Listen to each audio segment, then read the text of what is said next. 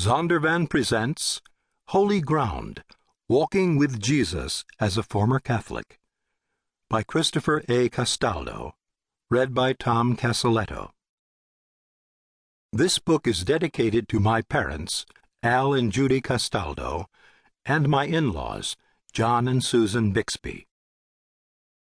Preface We have free floating guilt, can identify the Ave Maria within three notes, and likely have rosary beads somewhere in the attic. We also own at least one study Bible, listen to sermons in the car, and know that a quiet time is different from a nap. We are followers of Christ who grew up Roman Catholic and are now evangelical Protestants. We wrestle with a series of challenges, religious guilt still nips at our heels, and Christmas dinner at Uncle Philip's house, the uncle who is the grand poobah of the Knights of Columbus, is more than a little awkward. We were simply trying to give thanks before eating our meal, and for some reason, Aunt Louise is now compelled to recite the Hail Mary. It's going to be a long night. Some of us walked with Jesus as Catholics before we moved in an evangelical direction. Others of us were converted to Christ as we made the move. Either way, our ambition is simple. We want to live for Jesus Christ by embodying His grace and winsomely sharing it with Catholic friends and loved ones. And this is where the challenge begins. Through an extended narrative describing my personal journey as a devout Catholic who worked with bishops and priests before eventually becoming an evangelical pastor, I seek to help readers understand the priorities which drive Catholic faith and practice, where the lines of continuity and discontinuity fall between Catholicism and evangelicalism, the delicate dynamics that make up our relationships some principles for lovingly sharing the gospel of salvation by faith alone.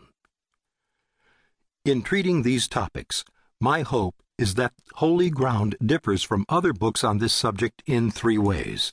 First, books by evangelicals which address Catholicism often convey an unkind attitude.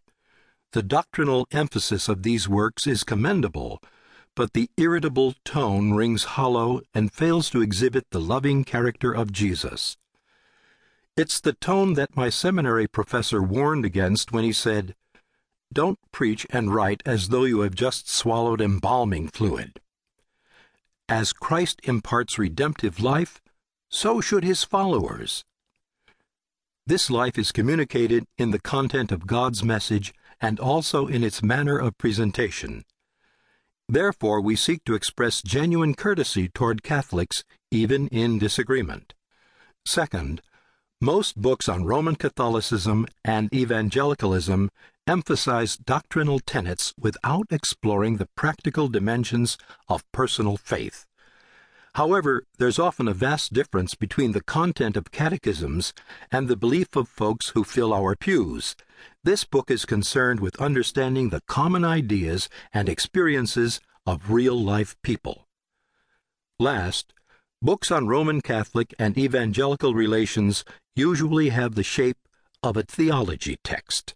The literary contours of these books outline doctrinal concepts, reflect on historical development, make observations of where the lines of continuity and discontinuity fall, and propose guidelines for ecumenical or anti ecumenical relations.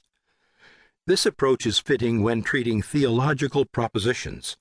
However, such a style fails to address the wide range of individuals who represent these beliefs. Because our goal is to better understand Catholic people, the flavor and form of Holy Ground is largely narrative. Through years of research, I've interviewed all kinds of Catholics and evangelicals in focus groups to learn about their most pressing questions and concerns. Thanks to their candid feedback, I've uncovered a wide range of insights.